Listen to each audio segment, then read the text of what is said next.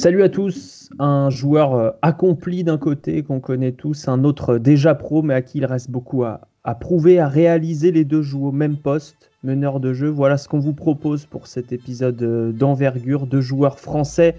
D'un côté, euh, celui qui a mis beaucoup de ses vis-à-vis dans sa petite poche, dont entre autres Patty Mills cet été, titulaire en équipe de France au championnat du monde, joueur du Zénith Saint-Pétersbourg, Andrew Albici. Merci et bienvenue. Ben, merci à vous de m'avoir invité. Et de l'autre côté, donc, euh, lui aussi a fait une campagne internationale cet été à l'Euro U20, meneur, titulaire aussi, énergique également. Euh, malheureusement, une quatrième place au bout, mais une belle campagne euh, sur le plan personnel. Il est arrivé récemment dans un club historique du championnat français, le CSP Limoges, Ludovic Beerst. Bienvenue, Ludovic. Merci, merci à tous. Et donc, pour vous interviewer, Romain Leroy, connu, bien connu de nos auditeurs, est avec nous. Comment ça va, Romain? Bonjour. Bonjour tout le monde. Donc au menu de ce podcast chassé-croisé, évidemment, entre, entre Andrew et Ludovic, retour d'expérience pour l'un, projection dans l'avenir pour l'autre, comment durer au plus haut niveau, l'évolution du poste de meneur de jeu, du travail individuel, l'expérience en bleu, bref, euh, tout un programme. Je ne vais pas m'attarder plus longtemps sur l'introduction, on y va, envergure saison 3, épisode 19.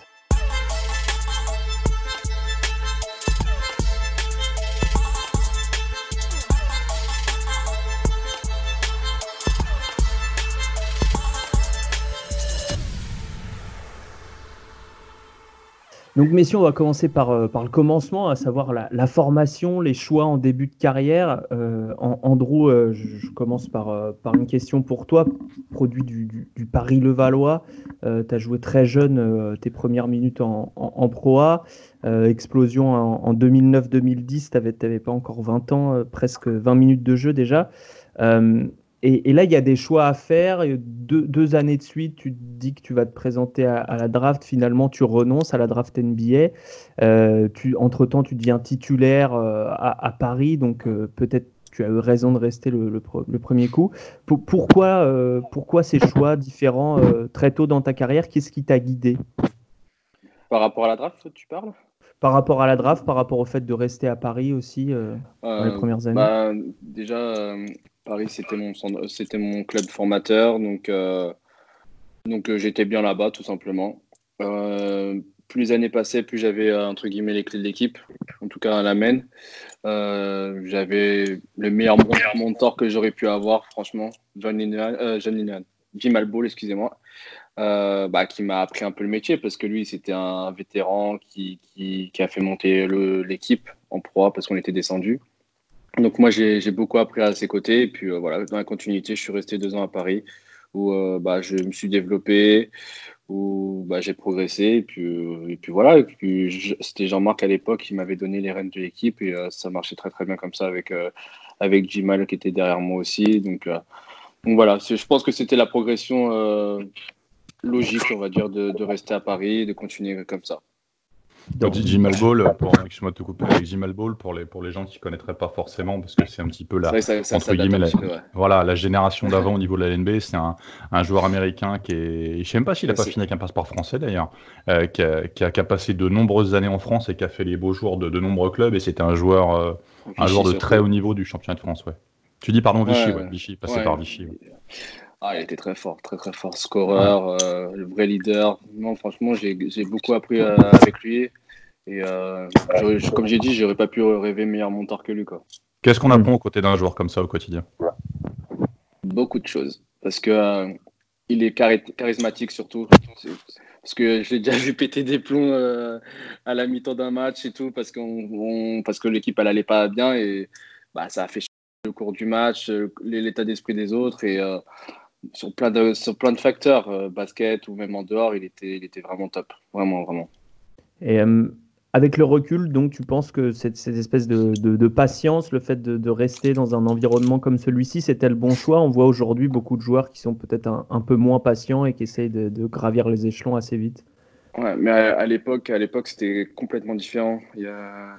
Maintenant, les jeunes euh, prospects, on va dire, ils ont beaucoup plus de demandes, beaucoup plus de les gens ils les approchent beaucoup plus facilement qu'à l'époque où ça se peut moi à l'étranger on savait même pas qui j'étais tout simplement à partir du moment où à partir du U20 peut-être qu'on là j'étais un peu plus connu on va dire mais hmm. sinon avant ça euh, Avant ça, je pense pas que j'étais connu en dehors de la France, donc beaucoup plus difficile pour, pour moi de, de partir. Et après, comme j'ai dit, moi, je, pour moi, j'ai rien à vraiment changer dans ma carrière. C'est vrai qu'on peut avoir des regrets, mais le fait d'avoir été, d'avoir fait ces étapes de Paris, après Gravelines, voilà, tout le reste, c'est ce qui fait ma carrière et l'homme que je suis maintenant. Donc voilà. C'est des choix importants, les constructions de carrière. Au final, aujourd'hui, tu es, en Euroleague, tu es titulaire en équipe de France sur un championnat du monde. Ton parcours te donne raison. Oui et non. Parce que c'est vrai qu'avec le, entre guillemets, le statut que j'avais entre guillemets avant, c'est vrai qu'on aurait pu se dire que j'aurais pu faire mieux. Et je suis d'accord avec ça, il hein, n'y a aucun problème. Euh, Mais bon, c'est comme ça que ça s'est fait, donc euh, je le prends comme, comme ça a été, voilà. Ludovic, toi, tu es dans ton, plus dans ton, début de carrière, évidemment. Euh, euh, tu confirmes qu'aujourd'hui, les, joueurs, que ce soit toi ou les, jeunes que tu as pu voir évoluer autour de toi, sont, plus, euh, sont très courtisés, qu'il faut faire le tri entre, entre tous ces gens qui, vous approchent, etc. Raconte-nous un peu comment ça se passe en fait au, quotidien, pendant les matchs, même les entraînements, peut-être parfois. Bah oui, forcément. Je pense qu'à l'heure d'aujourd'hui, il y a peut-être plus de visibilité sur notre championnat. Euh, vu les prospects qu'on a pu avoir, comme on peut voir euh, Franck qui a été, drafté très haut, c'est vrai que les contacts sont peut-être euh, plus faciles via les réseaux sociaux aussi. donc forcément, je pense que, c'est un, peu, différent et peut-être aussi à, notre avantage. Mais ouais, c'est vrai qu'il y a quand même beaucoup plus de facilité dans les contacts. Aujourd'hui, on peut voir des scouts qui arrivent, aux entraînements des trucs comme ça. Donc, euh, donc ouais, c'est différent, c'est sûr. Et comment toi, du coup, tu, tu décides aujourd'hui et tu as décidé euh, ces dernières années de, de construire ta carrière euh, avec patience, en essayant d'être patient comme, comme Andrew a pu l'être à, à, Paris? Ouais, bah, moi, je, je suis revenu de l'INSEP, j'avais 17-18 ans à Strasbourg. Et ça s'est fait un peu naturellement dans le sens où voilà, tu commences à t'entraîner avec les professionnels et au, fur et à mesure, bah, tu t'intègres au groupe, tu montres que, que tu as le niveau pour, euh, pour donner quelques minutes au début. Donc moi, pareil, j'avais eu la chance d'avoir euh, D-Boss et Zach Wright devant moi. Donc euh, c'est quand, même, c'est quand même, il y, a pire comme, comme meneur pour t'apprendre le métier. Donc en plus de ça, comme, comme l'a dit avec Jamal Ball, c'est des joueurs qui, qui te parlent beaucoup, que ce soit sur le terrain ou en dehors. Euh, et, donc voilà, ça, ça fait naturellement au fur et à mesure. Bah, au début, tu prends de l'expérience, tu apprends beaucoup, et après, tu essayes de, de t'imposer tout simplement. Donc euh, moi, ça, ça fait, ça s'est fait en, en, 2-3 ans. Et, euh, et, voilà, donc comme je l'ai dit avec Zach White, D-Bost, Mike Green l'année d'après, tu peux que apprendre. Hmm. Andrew, avec le recul, comment, comment Qu'est-ce qui est important de prendre en compte? C'est vraiment les minutes que tu vas avoir, euh, l'environnement aussi. Euh, quels facteurs sont importants de prendre en compte quand on construit sa carrière et quand on fait des choix de bouger ou non? Ça, c'est une très très bonne question.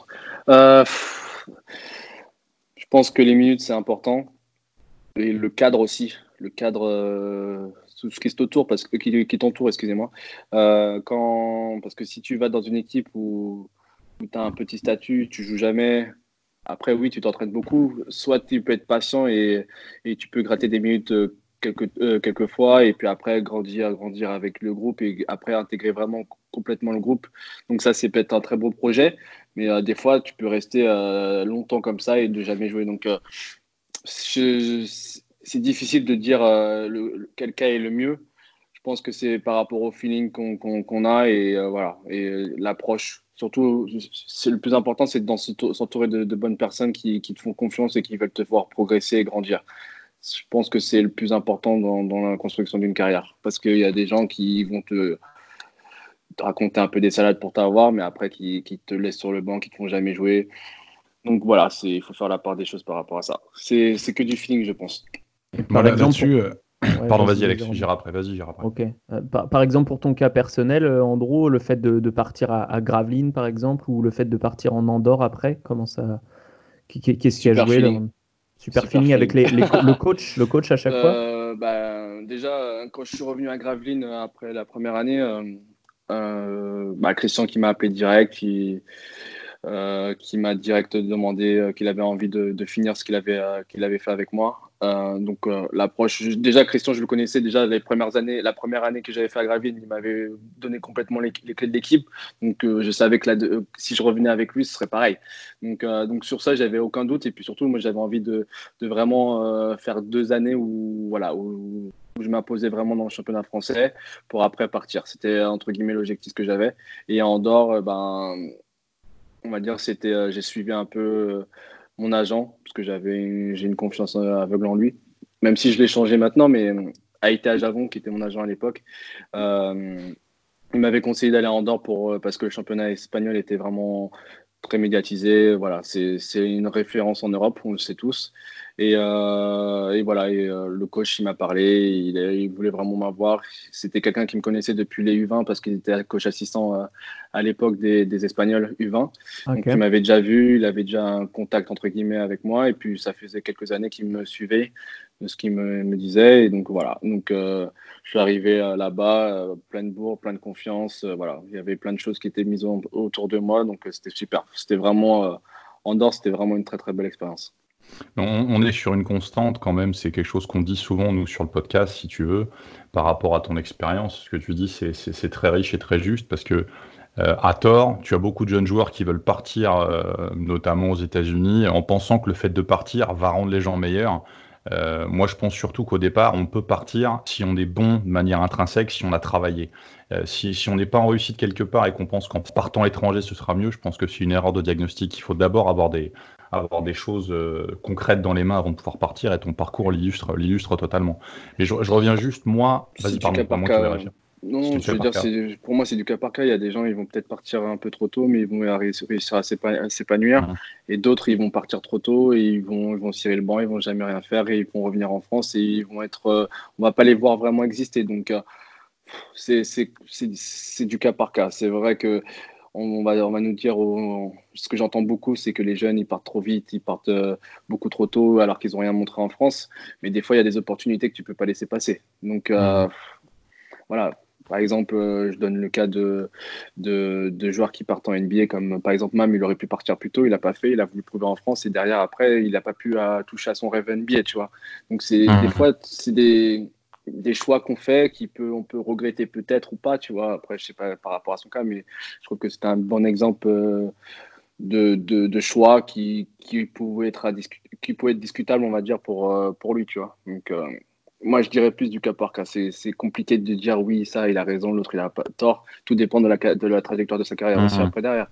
Et, euh, et, pour revenir, pour revenir à juste ce qu'on évoquait avant, euh, toi, dans ton cas, Andrew, tu as été développé à, au, au Paris-le-Valois, le Valo-Paris-le-Valois, dans un contexte où tu étais entre guillemets euh, chez toi. Toi. Toi, Ludo, tu es, alsacien, tu es parti à l'INSEP, tu es revenu chez toi. Euh, dans, vos cas, dans vos cas spécifiques, est-ce que pour toi, Andrew, c'était un avantage réel? Et toi, Ludo, de ton côté, est-ce que ça est-ce que ça, ça t'a pas mis une pression supplémentaire le fait de revenir ou est-ce que ça t'a aidé au contraire de pouvoir revenir à la SIG? Non, justement, moi, c'est vraiment ce, que je voulais. Euh, parce que à la sortie de l'INSEP, je voulais, je voulais une base stable pour préparer ma carrière. Et euh, je savais ce que j'avais à la SIC parce que j'étais toujours en contact euh, avec euh, le coach de centre de formation. Et du coup, j'avais besoin de ces repères-là à ce moment-là pour pouvoir progresser et justement avoir, avoir mes repères autour de moi. C'est vrai que la dernière année à l'INSEP, je sentais vraiment, comme il, parlait de feeling, bah là c'était pareil. Je sentais que je devais, je devais partir un an à l'avance. Et au final, ça s'est bien fait parce que c'est là où je me sentais le mieux. Et je pense qu'une fois que tu te sens bien euh, dans ta tête, mentalement, en dehors du terrain, bah après, c'est aussi beaucoup plus facile de, progresser sur le terrain. Euh, donc voilà. Et pourtant, le fait d'être euh, à domicile, entre guillemets, après, ça dépend. ça dépend comment tu gères Paris. Parce que ça. toutes les tentations et tout le tralala. Mais bah, après, moi, comme je, comme moi, je connaissais entre guillemets le mode de vie parisien, tout le reste. Donc euh, non, ça n'a pas vraiment été un problème pour moi. Au contraire, moi, j'étais entre guillemets le, le, le, petit, le petit du club euh, qui qu'on voulait voir grandir. Donc euh, on m'a toujours entre guillemets protégé. On l'a laissé passer quelques trucs que je ne citerai pas. Mais, mais non, rien de grave, rien de grave. Mais voilà, des, des choses, des embrouilles avec, par exemple, Jean-Marc Dupras, qui était mon coach, par exemple. si j'aurais été dans un autre club, ça aurait pas passé, par exemple. Je, hmm. suis honnête sur ça. Mais, mais, mais voilà, non comme je dis, moi j'étais à Paris, donc pour moi la continuité de après espoir de, de continuer avec les pros à Paris, c'était logique, surtout qu'ils m'ont donné la chance assez tôt. Et, euh, et, en plus continuité après en pro vu qu'on est monté direct. Donc euh, pour moi c'était très très logique de rester, de rester à Paris et, et de continuer à progresser, m'épanouir. Surtout que j'étais super bien encadré derrière. Ludovic, euh, le fait de partir à Limoges, du coup, comment, vu que tu voulais une base stable au début à, Strasbourg, comment tu l'as euh, intellectualisé, comment tu l'as vécu et, qu'est-ce qui a penché dans ta décision? Qu'est-ce qui a pesé, pardon? Ouais, bah, en fait, c'était euh, c'était ma, deuxième année à, la SIG en tant que, réellement pro. Et à ce moment-là, tu, tu, veux passer un peu des, des paliers au fur et à mesure. Euh, des années. Enfin, moi, c'était mon but, mon but en tout cas d'avoir euh, plus de responsabilités. Mm. Et euh, c'est pas forcément ce que, ce que je retrouvais à Strasbourg. Je sentais que, bah, que j'avais le même rôle que, que l'an passé, voilà, notamment offensivement. Je voulais pas juste être le, le joueur défenseur. Qui, fait, voilà, c'est ça. Mm. Faire des passes et aller dans le corner, c'était pas vraiment ce que et défendre comme un malade, c'était pas vraiment ce que je voulais cette année. Et euh, bah, du coup, euh, après, on, s'est mis d'accord avec Limoges qui m'a proposé euh, voilà, un rôle de, de backup aussi derrière Semaj Christon qui à cette époque jouait beaucoup. Donc c'était aussi un, un, petit risque, mais j'avais rien à perdre. Et, et c'est là que je me suis découvert que, voilà, tu pouvais aussi, aussi faire d'autres choses avec, avec la confiance du coach. voilà, je leur dois beaucoup parce que ils m'ont vraiment, ils m'ont vraiment bien accueilli.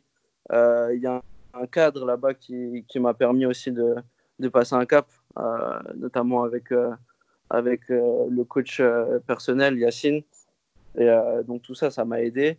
Et le déclic, c'était vraiment de, d'avoir un peu plus de, de responsabilité offensivement pour, pour passer un cap.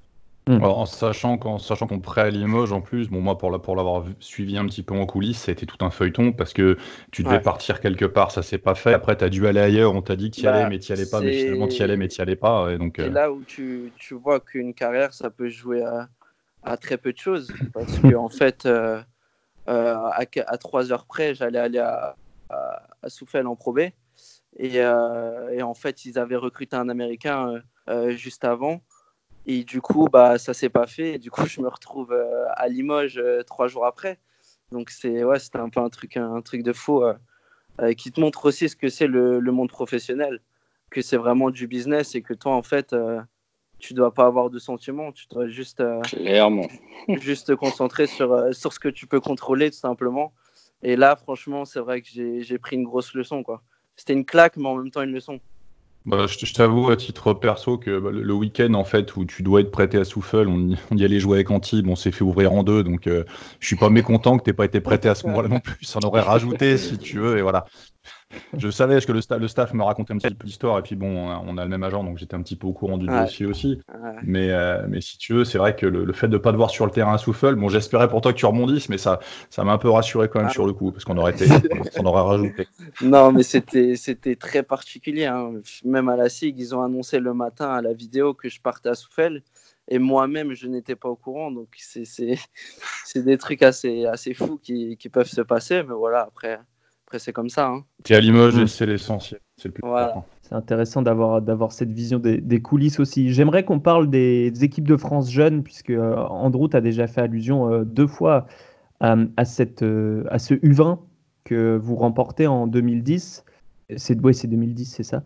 C'est ça à quel, qu'est-ce que, au-delà de, des bons souvenirs, évidemment, surtout quand on gagne, c'est euh, forcément incroyable et c'est ça que j'imagine tu gardes dans ta mémoire. Mais euh, avec le recul du, professionnel, qu'est-ce que, qu'est-ce qu'on apprend dans ces rendez-vous-là euh, en équipe de France jeune?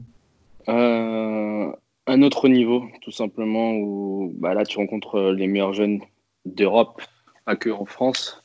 Et donc là, tu vois le niveau que il faut que tu ailles chercher et euh, le niveau qu'il faut garder parce que tu sais que tu es sur la bonne voie. Par exemple, quand, quand, on joue en finale contre la Grèce, où eux, ils étaient, euh, à, on va dire, à 99% sûrs d'être champions, bah, les 1%, on les a gagnés, mais bref. sur ça, bah, quand tu joues contre, contre Papa Nicolaou qui joue Olympiakos, Slukas, euh, Manzari, c'est des joueurs qui, ont été déjà à cet âge-là, ils étaient déjà avec les pros en Euroleague.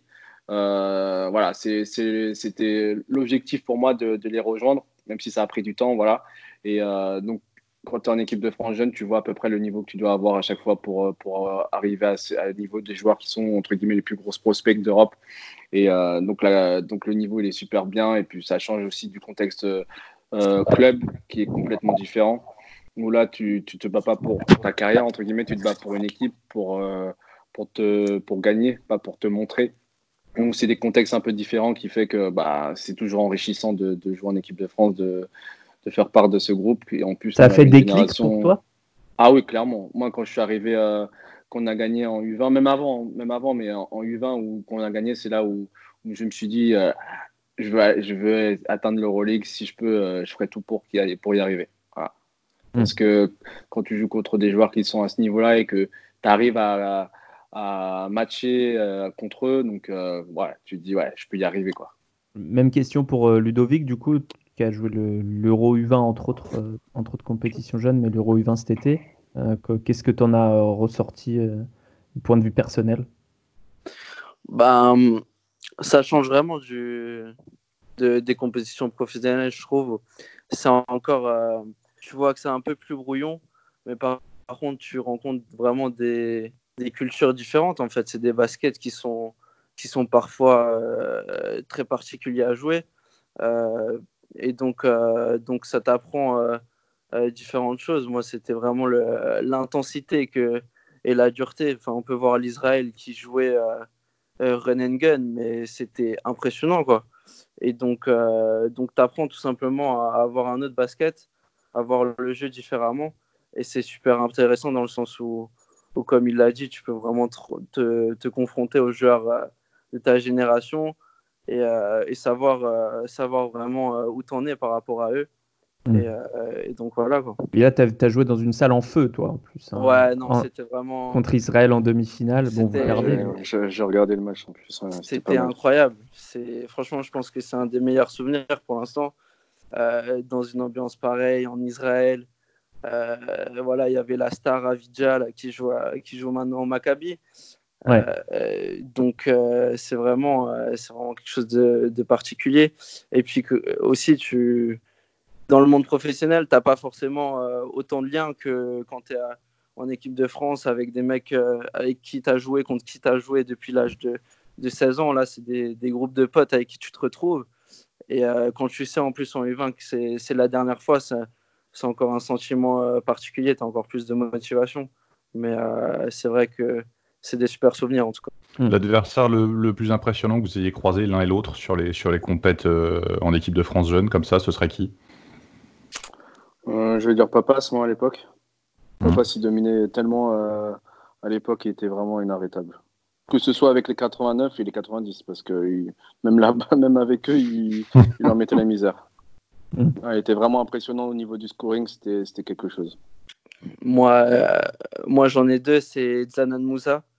avec la Bosnie, il enchaînait ah les, les, cartons avec en, U16, U18, il faisait déjà presque des, triples-doubles à chaque fois. Donc c'était assez impressionnant. Et euh, là, cet été, c'était euh, le meneur, euh, enfin pour dire un joueur à mon poste, Yam Madar de, de l'Israël.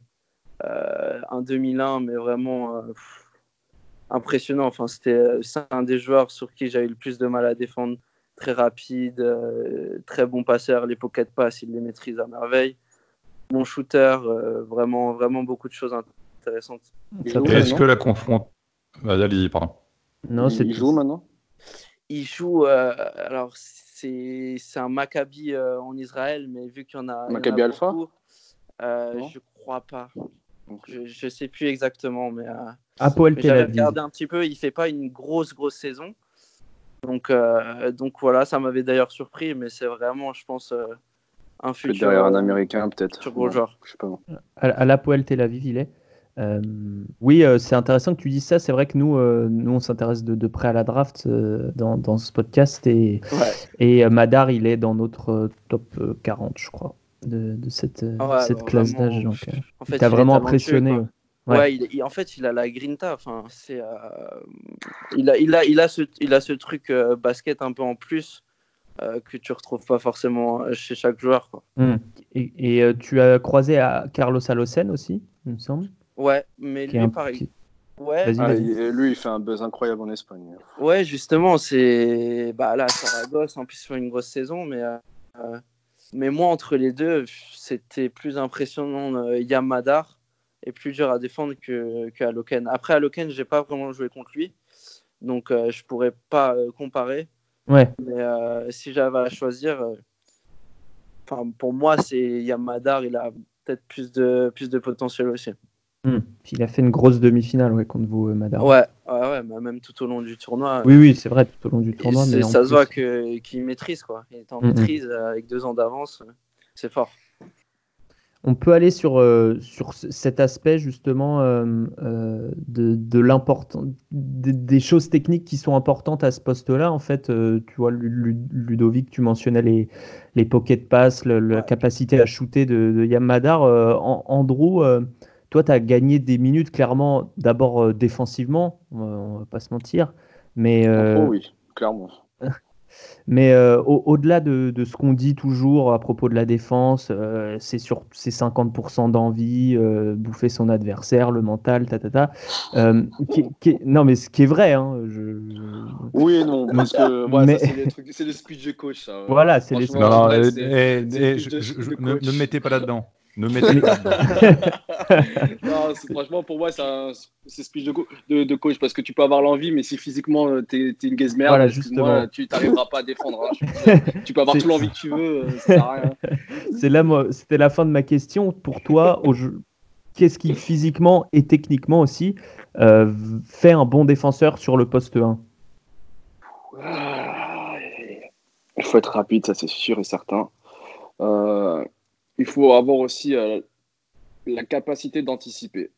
Parce mm. que euh, si tu as un très bon joueur qui, qui, qui, sait dribbler, qui a des skins, euh, voilà, qui, qui, sait vraiment, vraiment contrôler le ballon, si tu n'anticipes pas les mouvements, il va te passer à chaque fois. Même si tu es un bon défenseur, il va t'avoir à chaque fois. Donc il faut avoir l'anticipation, essayer de aussi deviner.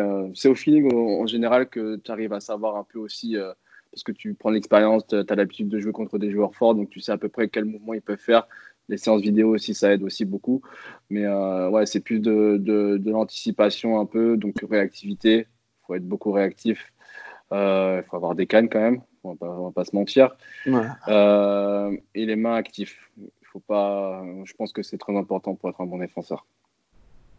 Après, après, physiquement, moi, je connais des joueurs qui sont des brindilles, qui, arrivent à très bien défendre, euh, ou euh, des joueurs qui sont costauds, euh, crapus comme moi un peu, et qui n'arrivent pas à défendre. Donc, c'est vraiment, c'est vraiment aussi un peu du feeling, du, de l'intelligence aussi en défense, parce que c'est aussi important.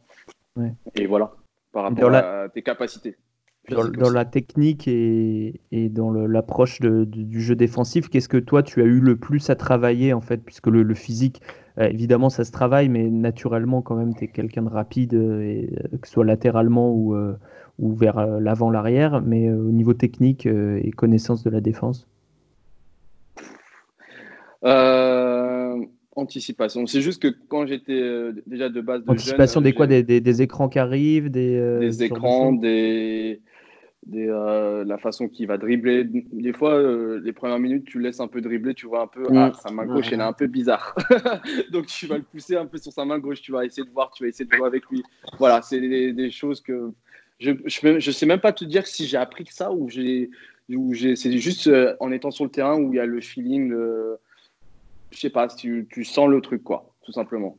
Donc, c'est, à travailler, c'est compliqué de dire que tu travailles la défense. Après, c'est tu travailles la défense aussi. Après, ça, c'est collectif aussi. C'est, mais personnellement, individuellement, un contre un, moi, je pense que c'est que du feeling, quoi. C'est que du feeling. Après, tu as des capacités qui font que tu, tu, sais ce que tu dois faire pour arrêter le joueur ou à quelle distance que tu dois te mettre. Mais euh, le reste, je pense que c'est que du feeling. que du feeling, je pense. En tout cas c'est mon avis. Ludovic? Bah moi j'écoute hein, Andrew. Hein. non, euh... non Masterclass de défense sur le poste 1. Ouais. Non, c'est sûr que bah, pour moi, physiquement, tu es, obligé d'avoir de la vitesse d'appui, euh, d'être réactif. Voilà, ça, c'est sûr. Et après, euh, aussi, je pense que euh, le but aussi, c'est de jouer avec ton adversaire un petit peu. Enfin, dans le sens où, comme il l'a très bien dit au début, tu regardes un petit peu sur les montées de balles, par exemple. Bah, tu vas pas forcément franco, tu fais juste quelques feintes pour voir comment il réagit. Et souvent, sur les feintes, bah, tu peux voir, là, il va faire ce, changement de main. Donc, ça veut dire que la prochaine fois où tu vas vraiment, tu sais où il va aller. Et donc, tu vas pouvoir anticiper par, rapport à ça. Donc, euh, moi, c'est vraiment sur ça que je me base au début. Euh, j'avais tendance à vraiment euh, trop mettre de pression et te faire passer.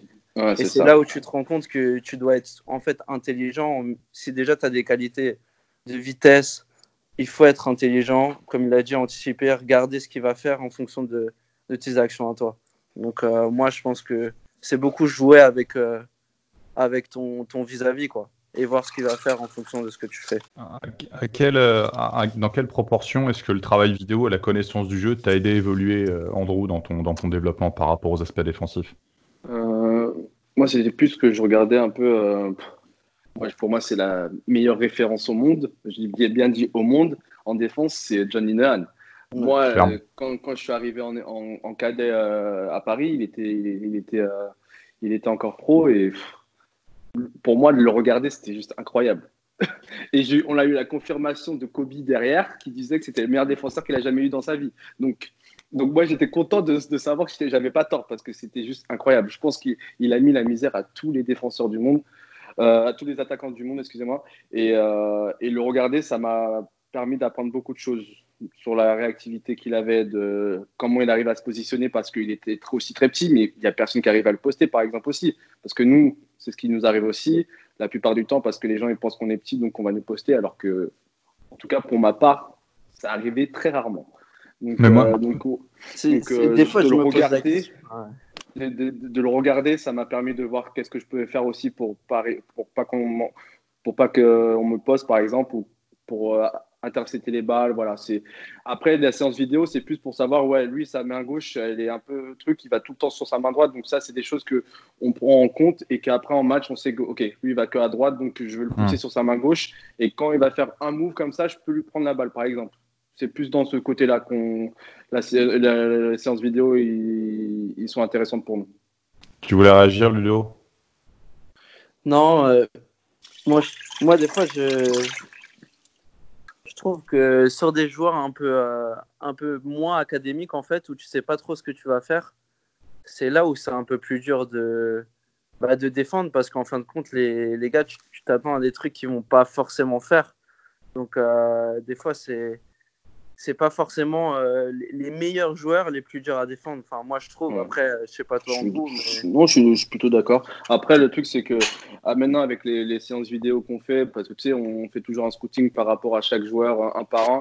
Donc, quand tu le, maintenant, à chaque fois qu'on joue contre quelqu'un, on sait à peu près comment il joue. Donc, on sait à peu près comment entre guillemets défendre. Après, c'est pas pour ça qu'il va pas nous mettre de panier, mais en tout cas, mm. ça nous aide beaucoup pour ça, pour anticiper plein de trucs. Euh, qu'il soit un très fort joueur ou un moyen joueur. Voilà. Pour moi, c'est Mais on, on, est d'accord sur le fait que quand on arrive à très haut niveau, le but, c'est pas d'arrêter le mec totalement, c'est de, le, de le faire sortir de ses 2-3 points forts et de sa zone de confort. Parce qu'on peut pas forcément défendre un joueur intégralement. Parce que mmh, l'enchaînement des matchs fait que c'est pas possible. Pourquoi pas Pourquoi pas Moi, c'est mon but à chaque fois d'arrêter tout le monde. Hein. je sais pas, moi, en tout cas, c'était mon but à chaque fois je défends sur un fort joueur, en tout cas qui, où je sens qu'il y a un vrai duel là, où j'ai envie vraiment de les défoncer, moi, mon but, c'est qu'il ne marque pas un panier sur ma gueule.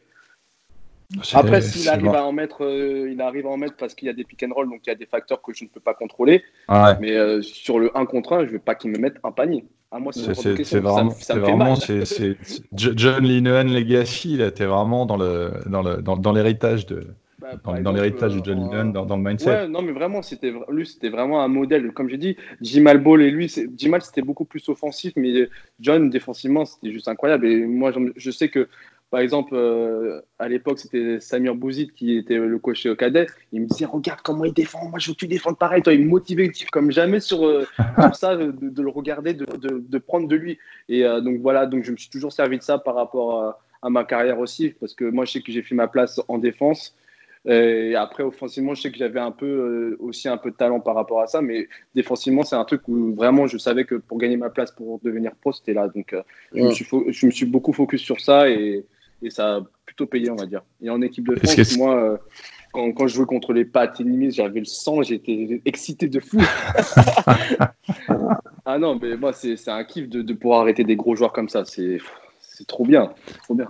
C'est ce, qui était fort. Rubio en 2010 aussi. Oui, il y avait Rubio, mais après, euh, ah, 2010, c'était pas pareil. Parce que je trouve que par rapport à ce championnat du monde où vraiment, où, genre, c'était vraiment le stopper. On me demandait, toi, tu défends sur Schroeder. Ouais, t'étais le spécialiste. Tout, Voilà.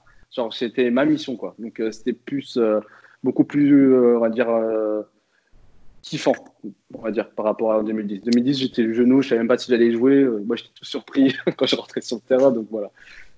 Romain, tu avais une autre question ou Ouais, non, j'ai terminé sur John Lennon en disant que ce, genre de joueurs qui sont vraiment identifiés comme des, comme des spécialistes, ils ont en plus un impact euh, terrible parce que c'est des mecs où tu sais, car tu sais avant de les jouer, que ça va être compliqué déjà. Ah, mais Donc, quelque il part, te rentre dans le crâne dès le début. Il te rentre dans le crâne dès le début. Tu le vois, tu sais, oh non, tu t'as peur déjà.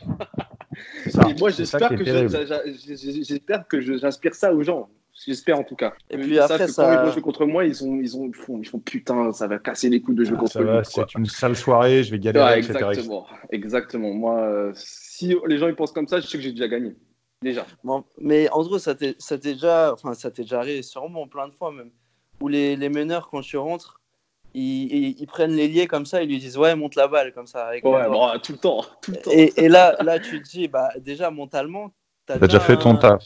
exactement. tu vois et après, j'ai dit aux gars, j'ai dit aux gars, euh, par exemple sur des remises en jeu, je dis, je dis, coupez les balles à tous les autres, laissez-le avoir la balle. et après, je dis, coupez la balle à tout le monde dès le début, et après, moi, je m'en occupe. et là, là, c'est là que je prends plaisir un petit peu à, lui casser, les, casser les, la tête un peu, à, le faire chier. Ouais, ouais, c'est pareil, pareil. Le plaisir du stopper. Euh, sur, le jeu offensif, euh, Andrew, tout au long de ta carrière le...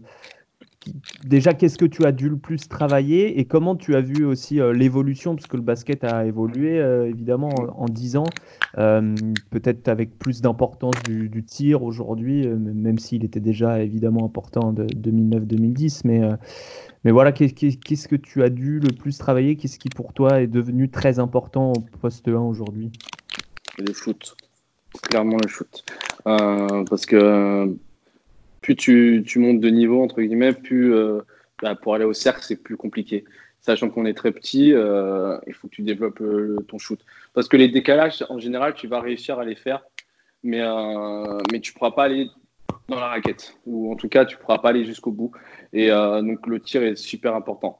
et moi, j'ai après, je ne vais pas dire que je suis un shooter, pas loin de là. Je ne suis pas encore euh, très stable. Il faut que je, je, travaille encore sur ça. Mais euh, je me suis amélioré euh, beaucoup sur le shoot et, et ça me permet de, de, de, entre guillemets, de trouver même des passes parce que maintenant les gens ils, vont, ils ont plus peur de mon shoot aussi. Donc c'est là que tu arrives à trouver des décalages. Donc ouais, moi je dirais le shoot, c'est le, le, point le plus important entre guillemets sur, sur le shoot sortie de dribble, tu veux dire? Ouais sur après le pick and roll parce que tu dois faire les décalages, c'est toi qui, qui crée le jeu pour les autres. Mais si tu mets pas un panier, euh, bah vas-y shoot, hein, on va te laisser shooter. Et moi, c'est ce qu'on on a déjà fait sur moi où il y a des matchs où j'ai où j'ai j'ai été complètement nul parce qu'on me laissait shooter, je mettais pas un panier. Ouais.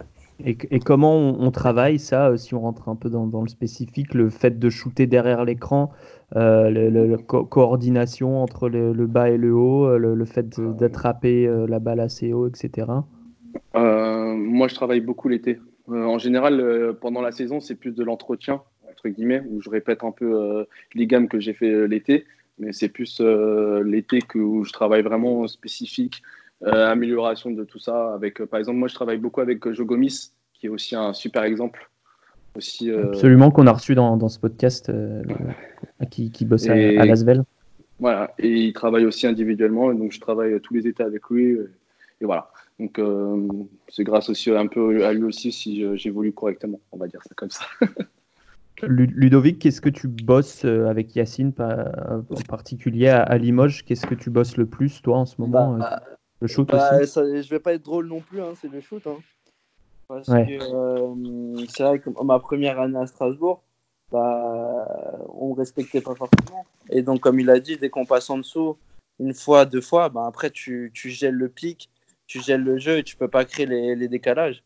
Et sachant que notre rôle, c'est de, de, de, créer pour l'équipe, c'est un peu compliqué. Et, euh, donc, ouais, avec Yacine, on, on travaille vraiment en, spécifique euh, après dribble. Euh, on fait pas. Surtout après dribble. Ouais, C'est surtout après dribble parce qu'on a. On, comme il a dit, on est les créateurs du jeu. Donc, euh, à part si on te, fait, on te met dans un corner et que tu bouges pas, en général, c'est toi qui fais les pick and roll qui crée. Donc, euh, on a besoin d'avoir ce de shoot en mouvement après dribble. C'est super important de travailler sur ça. Ouais, ouais. moi, c'est plus après dribble que, que, catch and shoot et on travaille. Voilà, sur, en fait, on fait pas beaucoup de reps, mais plus en, en marqué pour garder quand même la, la confiance pour le match. Et euh, voilà, après, c'est deux, trois fois par semaine. Et à la fin des entraînements, tu restes. C'est que de la répétition, de la répétition, de la répétition. Moi, c'est plus euh, en saison. Enfin, je pense qu'aussi, on a une différente étape de notre carrière. Mais on travaille tout autant en saison que, que l'été, du coup, pour, euh, voilà, pour devenir vraiment régulier. Quoi. Mmh. alors il y a quelqu'un qui fait sa vaisselle. Et alors que... non mais c'est un fil rouge. On a déjà eu on a déjà eu deux joueurs hier soir, hein, un qui a fait la vaisselle. On prendra un peu de temps. Donc t'inquiète, il n'y a pas de souci. On a mais en fait, parce que je, je, je, je, suis pas en vidéoconférence, donc ça fait que bah, je me sens à l'aise tu vois, de, de, marcher. c'est comme en télétravail, on, on s'habille que en haut et en bas on est en short. Hier soir, hier soir, on a, on a un coéquipier, euh, on a un coéquipier de Ludo qu'on a, eu, qu'on a eu sur le podcast hier soir, là, euh, qu'on sort bientôt. Il nous a fait en fait euh, nettoyage des aliments, repas, vaisselle. On a eu l'intégralité ah du, truc. C'était Nico Ça s'est super bien passé, mais ça faisait les bruits de fond, c'était assez marrant. Oh, non, c'était de Marcus Nelson. Ah, c'était Marquis. Euh, oui, du coup, je me suis perdu. Euh, oui, euh, par rapport au, reste, une fois qu'on a, qu'on a fait le décalage, vous parlez tous les deux de, créer le décalage et du coup de l'importance du shoot, mais une fois qu'on l'a créé, ce décalage, qu'est-ce qu'il est important d'avoir dans, son arsenal? On parle beaucoup aujourd'hui de la capacité à, passer le ballon dans le dribble, à, à, trouver la passe dans le corner opposé. C'est des choses qui se travaillent aussi, ça? Bah, c'est... Après, moi, je pense que, que c'est tout ce qui est lecture de pick and roll qui est, qui est très important. Et euh, après, moi, quand c'était du passage euh, centre de formation à pro, c'était vraiment euh, toutes les pocket passes. Il y a de plus en plus de short roll avec les, les grands qui peuvent shooter. Donc, ouais, il y a, y, y a, beaucoup ces, ces, petites pocket passes et les passes à l'opposé dans le corner. Donc, ouais, je dirais le tir en tant que meneur. Et après, bah, toutes les sortes de passes que tu, que tu peux travailler avec, euh, avec les grands, euh, la relation que tu peux avoir avec eux, c'est le plus important. Ouais. la vision du jeu, moi je suis d'accord avec lui, la vision du jeu c'est important. Euh, euh, placer correctement aussi ses coéquipiers, donc un peu de leadership aussi, parce que même si tu n'es pas le capitaine, tu as besoin de, de, te faire respecter. Parce que quand le coach il dit un truc et que tu vois un américain qui vient chercher dans la main la, balle parce qu'il a envie de jouer son truc, c'est relou. Donc il y, a un peu, il y a un peu de ça aussi. Euh, après, il faut, en général, vu que tu es meneur de jeu, tu sais un peu quand même tenir la balle. Donc en général, tu, tu le travailles toujours un peu aussi, mais euh, tu, tu, ce serait plus de l'entretien. De, de, mon côté, c'est plus de l'entretien. Mais après, ouais, la vision du jeu. Mais ça, encore une fois, euh, la vision de jeu, ça ne se travaille pas, c'est plus sur le terrain, le feeling que tu et puis l'expérience aussi à force que tu as euh, donc euh, tu acquiers en année après année. Mm. Et après, ouais, le shoot et la vision de jeu, le... moi je pense que c'est ça qui est vraiment important. Je pense. Ouais, aussi, non, mais quand je parle du shoot, c'est mid-range, ouais. c'est des trucs voilà, qu'il qui, qui faut qu'il faut qu'on ait dans notre, arsenal pour, pour vraiment pouvoir exister dans, à ce niveau-là. C'est super important.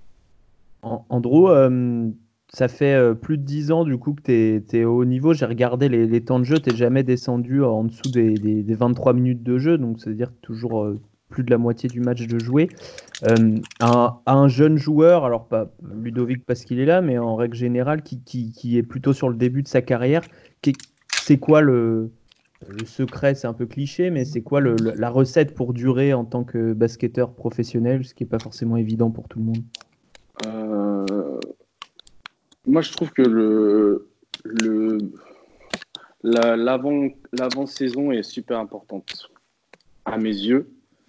Euh, parce que c'est là que tu travailles beaucoup, entre guillemets physiquement, euh, pour te préparer pour la saison. En tout cas, moi, c'est ce que je fais beaucoup. Genre, euh, je, je, fais rien pendant un mois après la saison, un peu, même peut-être un peu plus des fois.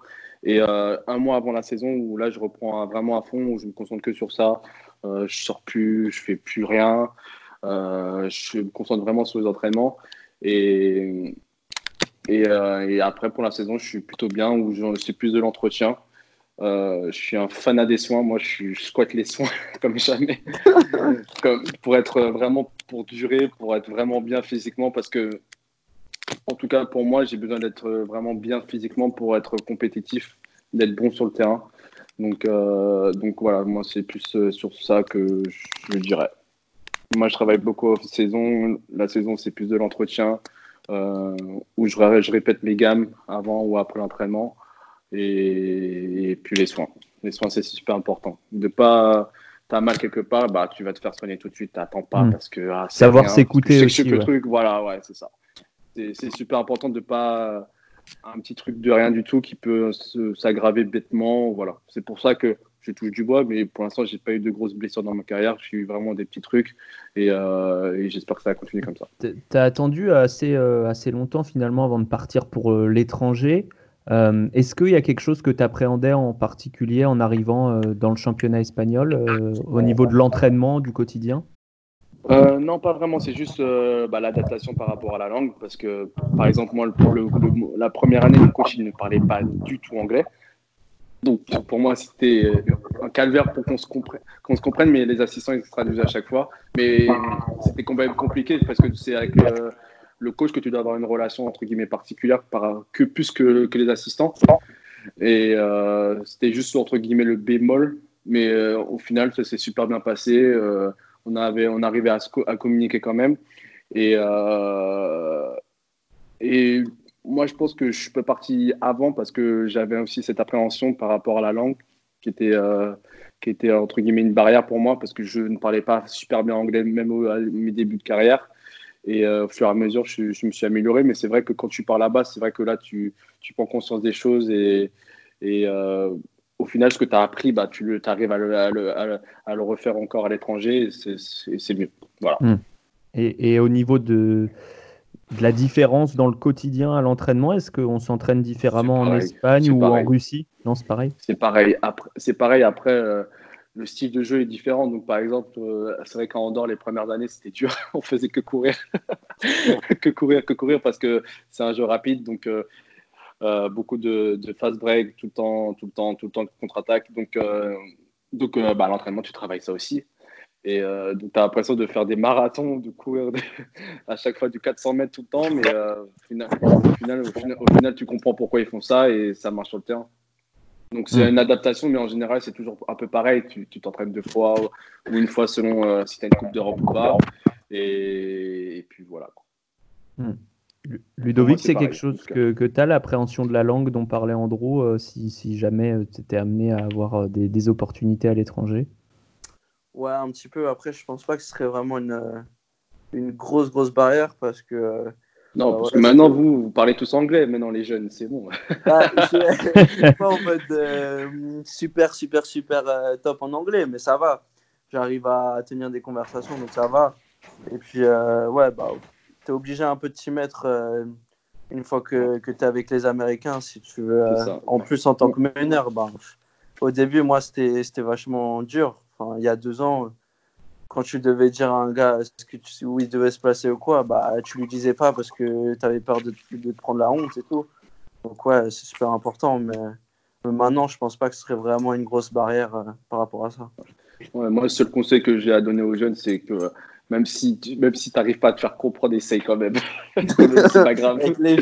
c'est pas, grave. Même si tu, la on, te, on, te, moque de toi, tu t'en fous du que tu fais le truc, tu fais le taf, c'est le plus important. Et c'est comme ça que tu apprends. Voilà. Hmm.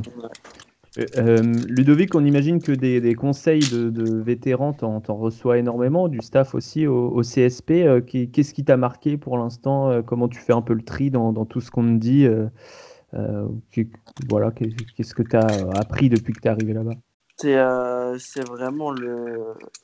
Moi, ce que j'ai appris à Limoges, c'est faire attention un peu à tout ce qui est autour euh, du basket, prendre soin de son corps, mais vraiment. Euh, non, mais, je veux dire, euh, au niveau de, de ton corps, enfin, tout ce que tout ce que tu peux prendre pour améliorer sur le terrain, que ce soit un diététicien, un coach mental ou quoi, fais-le.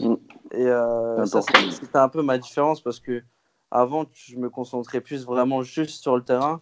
Et après, ben, tout ce qui était prépa mental, tout ça, ben, je le prenais un peu plus à la légère, dans le sens, ça allait pas forcément m'aider. Et euh, en fait, tu te rends compte que bah, tout ce que tu peux prendre pour, euh, pour t'aider, bah, bah, ça peut faire la différence. Et, donc voilà. Mais je pense qu'il y en a très très très peu qui utilisent euh, les coachs mentales, par exemple. Je trouve que c'est un très bon exemple. C'est ton cas Ouais, j'en ai utilisé. Maintenant, j'utilise plus, mais j'utilise entre guillemets les exercices qui, qui, qui me faisaient. Et je trouve que ça marche plutôt bien, mais c'est vrai que c'est important parce que euh, une carrière, c'est jamais, euh, jamais droite. Il y a toujours des hauts et des bas.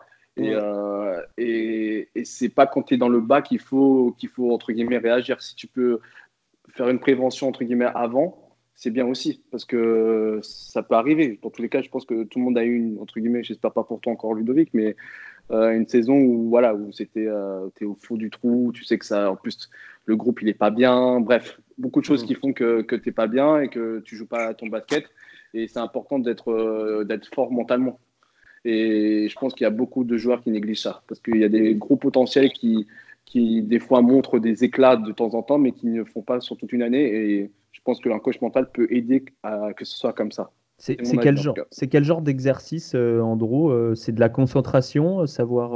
J'ai aucune idée de ce à quoi ça, ça peut ressembler. concentration, te connaître toi. C'est important. C'est important. Après, comment aussi gérer aussi le stress, ce qui est super important parce qu'on même si euh, quand on est jeune, des fois, tu signes des contrats de 3 ans, donc tu penses que tu n'as pas forcément une pression, mais euh, tout ce que tu fais, on regarde et tu sais que après les 3 ans, il faut que bah, tu signes quelque part. Et, et comme euh, on l'a dit bien avant, le basket, c'est du business, c'est ton job, donc si tu n'es pas bon, ton employé peut te virer. Donc au final, il faut que tu, que tu sois performant tout le temps, que tu ne sois pas relâché. Donc le stress fait partie de notre vie aussi. Quand comme, il a, comme il a dit, euh, quand il a joué contre Israël, euh, je pense que le stress, il est au maximum, la pression, tout ce que tu veux. Donc, euh, il faut savoir aussi gérer ça. Et il y a des joueurs qui, qui sont au niveau, mais qui n'arrivent pas à le gérer. Hein. Moi, j'en connais plein. Où tu, tu dis à un joueur qui n'a pas l'habitude d'être dans le 5, par exemple, tu le vois, quand il apprend ça, tu le vois sa tête se décomposer parce que ah, comment je gère ça? Oh, oh, oh, oh, Et tu sais qu'il va faire un match dégueulasse. Mm. Par exemple, moi j'en ai un comme ça dans mon équipe. Par exemple, tu le mets dans le 5, alors là il est complètement perdu.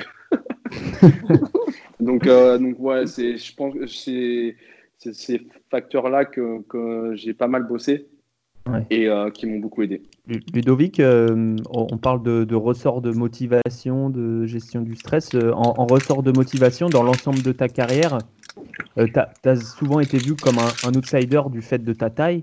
Tu es ouais. quoi, 1,73 je crois Ouais, c'est ça. Est-ce que tu, as utilisé justement ce levier de motivation en, mode euh, bah voilà, je suis un outsider, euh, personne croit en moi, entre guillemets, euh, il faut vraiment que je leur prouve que je suis, le, que je suis meilleur et que je mérite quoi? C'est la meilleure motivation. Bah, franchement, ouais, bah, tous les jours. Après, tu sais que de, de par ta taille, de toute façon, tu vas devoir avoir, enfin, montrer plus que les autres. Même si tu penses que tu es au même niveau, tu vas devoir montrer encore plus. Et du coup, forcément, il y a toujours des quand tu lis des articles, parce que tu vois les prospects, tu vois les prospects, tu vois les prospects, mais tu dis, mais attends, moi je suis pas prospect, mais, en fait, je joue à un meilleur niveau que lui, je suis en pro, lui, on parle plus de lui alors qu'il joue même pas en pro. Tu vois, c'est des trucs comme ça. Et, et du coup, ouais, il y, y, a des phrases que tu peux lire qui, que, tu, que tu mets dans ta chambre et voilà, tu les gardes en tête. C'est une motivation en plus, forcément. Et, puis après, les, les, autres motivations, c'est quand tu as des, des, grosses ambiances dans les salles. Moi, c'est quelque chose qui me, qui me surmotive quand je vois ça. C'est c'est du stress, mais je sais que ça va être positif. Mmh. Jouer dans des endroits avec une, une, grosse culture basket aussi, euh, du coup, c'est pas mal Limoges, du coup. Ouais, t'es pas mal tombé là. Franchement, ouais, Limoges, c'est pour ça, c'est vraiment pas mal. Ah, Limoges, t'as pas intérêt de te louper. Hein. non, non, non. Non, pour l'instant, ça, ça, va, ça se passe plutôt bien, donc ça va. Non, mais comme j'ai toujours dit, à Limoges, il faut toujours avoir un fort mental parce qu'il y a tellement d'attentes derrière ce club qui est bien, hein, c'est très bien pour le club parce qu'au final, bah, tu sais que si tu viens là-bas, tu sais que c'est pour la gagner et rien d'autre. Donc, euh, donc au final, euh, il faut être prêt. Quoi. À Limoges, il faut être prêt mentalement fort parce que tu sais que les gens ils t'attendent autour. Les, les, gens ils peuvent t'attendre de Super U. Euh, ah, ouais, exactement. tu vas à la boulangerie, ouais, pourquoi t'as pas fait ça et tout? Pourquoi t'as pas mis tous tes jeux? Ouais, On m'en a raconté des belles, mais c'est une motivation en plus, je trouve.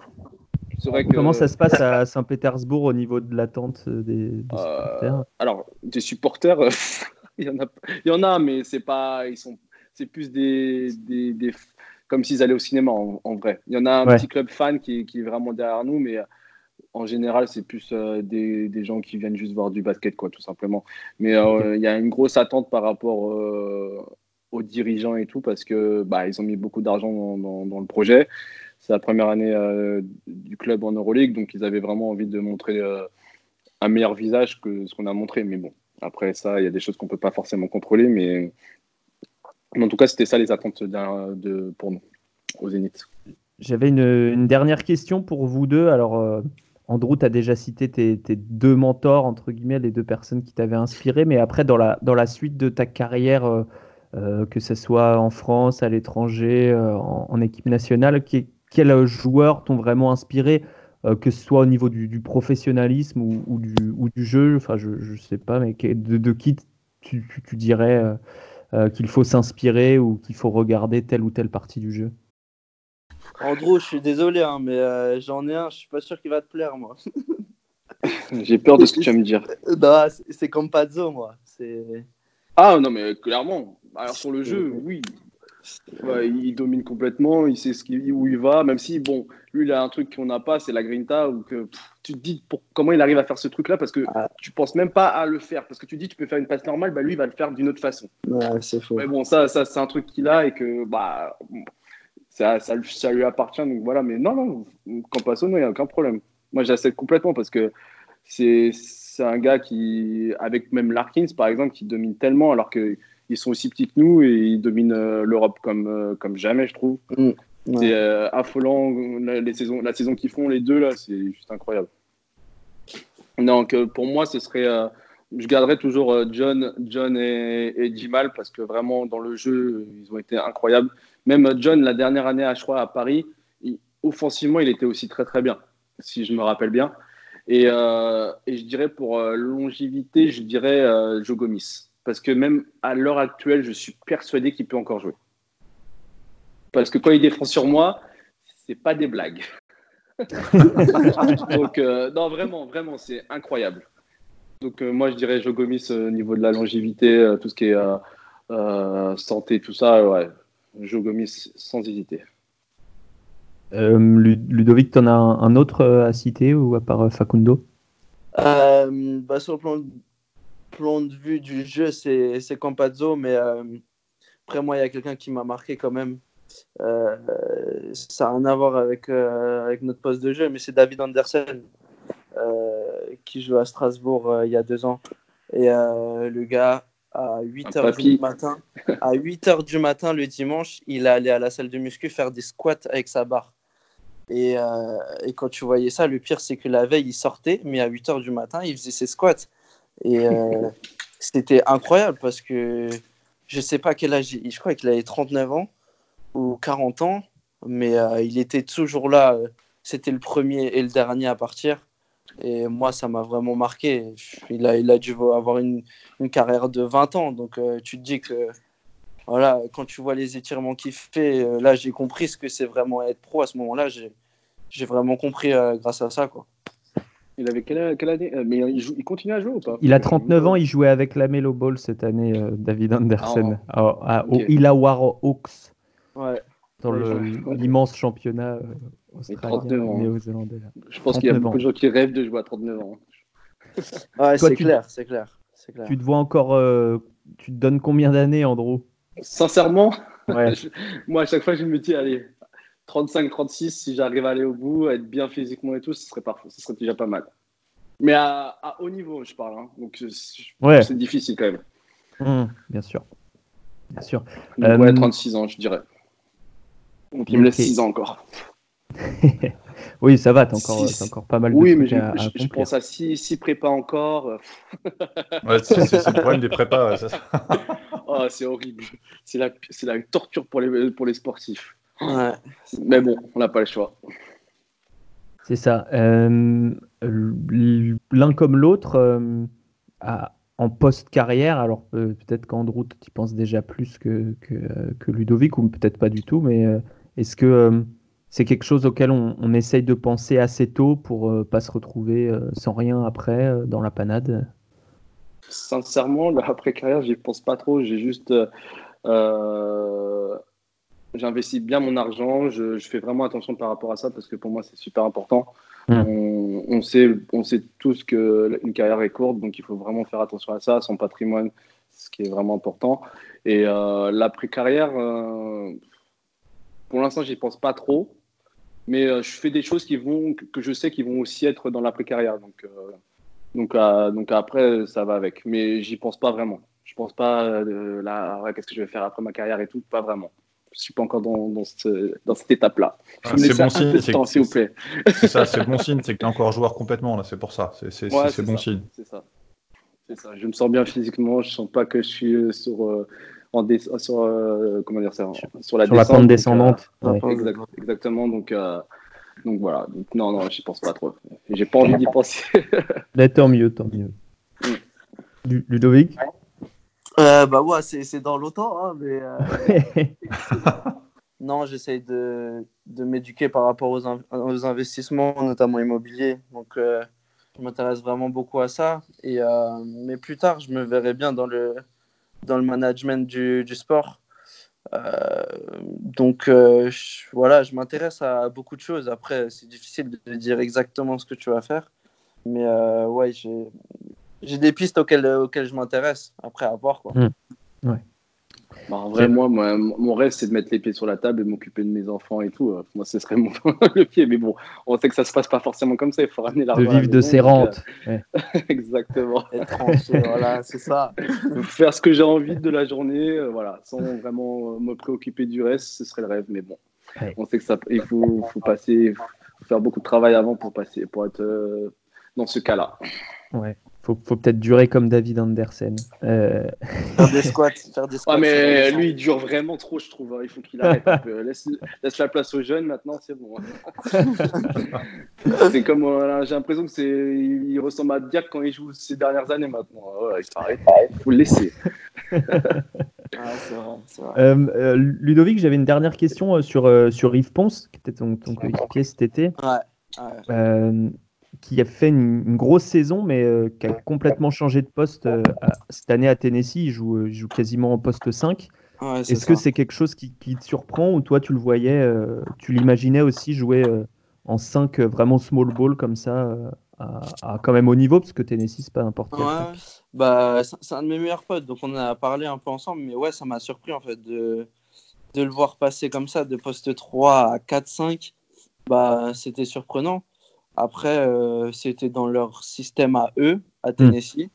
Euh, je pense que bah, en 4, c'est peut-être euh, là où on peut le mieux l'utiliser. parce que Yves, bah, techniquement, balle en main, bah, c'est pas le, joueur le plus à l'aise. Par contre, il, peut, il peut tirer mid-range, il peut tirer à 3 points et il a des qualités hors normes. Et comme on le voit dans le basket moderne, bah, les joueurs, euh, tu n'as pas forcément besoin de mesurer 2m15, 2m10 euh, voilà, pour jouer à, l'intérieur. Mm. Euh, donc voilà, ça m'a surpris, mais après, je pense que c'est peut-être le poste auquel il peut être le plus le meilleur, quoi, en fait, tout simplement. Mm. Tu, tu, tu sais. Euh, ils l'ont formaté pour la NBA tout simplement en fait. Ouais. Small bah, ball, là, euh, voilà. stopper défensif. Ouais. Bah là, ouais, clairement, c'est stopper défensif. Dès qu'il peut mettre des tirs à, à 3 points, c'est bien. Et puis faire des actions d'éclat, quoi. Mettre des alley des claquettes. Et, et voilà, donc là, je crois que bah, il a quelques, quelques workouts. Et après, bah, après, là, vu que c'est particulier, je sais pas comment ça va se passer, mais. Oui, pour l'instant, le processus est entre parenthèses, euh, processus ouais. draft. Ouais, Absolument. Ils vont, quand même, ils vont quand même faire une draft cette année? Euh, Pour l'instant, elle n'est pas repoussée. Euh, nous, on n'a pas plus de nouvelles que d'autres. Donc, pour l'instant, ils ne l'ont pas repoussée. ce serait très étonnant qu'ils ne le fassent pas. Mais il y a différents scénarios. Ils parlent, bon, pour l'instant, les, le calendrier n'ont pas changé. Ils parlent, ils parlent dans certains cas du mois d'août. Donc mm. euh, tout va dépendre en fait, comme les États-Unis sont en train de prendre le, le, truc de plein fouet, là tout dépend, tout dépend de comment ça va évoluer chez eux aussi. En Ils sont en spring break en ce moment, c'est pour ça. Ouais. en Russie, ça se passe comme ça aussi ou pas? Moi, depuis deux semaines en général, je reste chez moi, je bouge pas trop, je vais juste à l'entraînement, je reviens et voilà.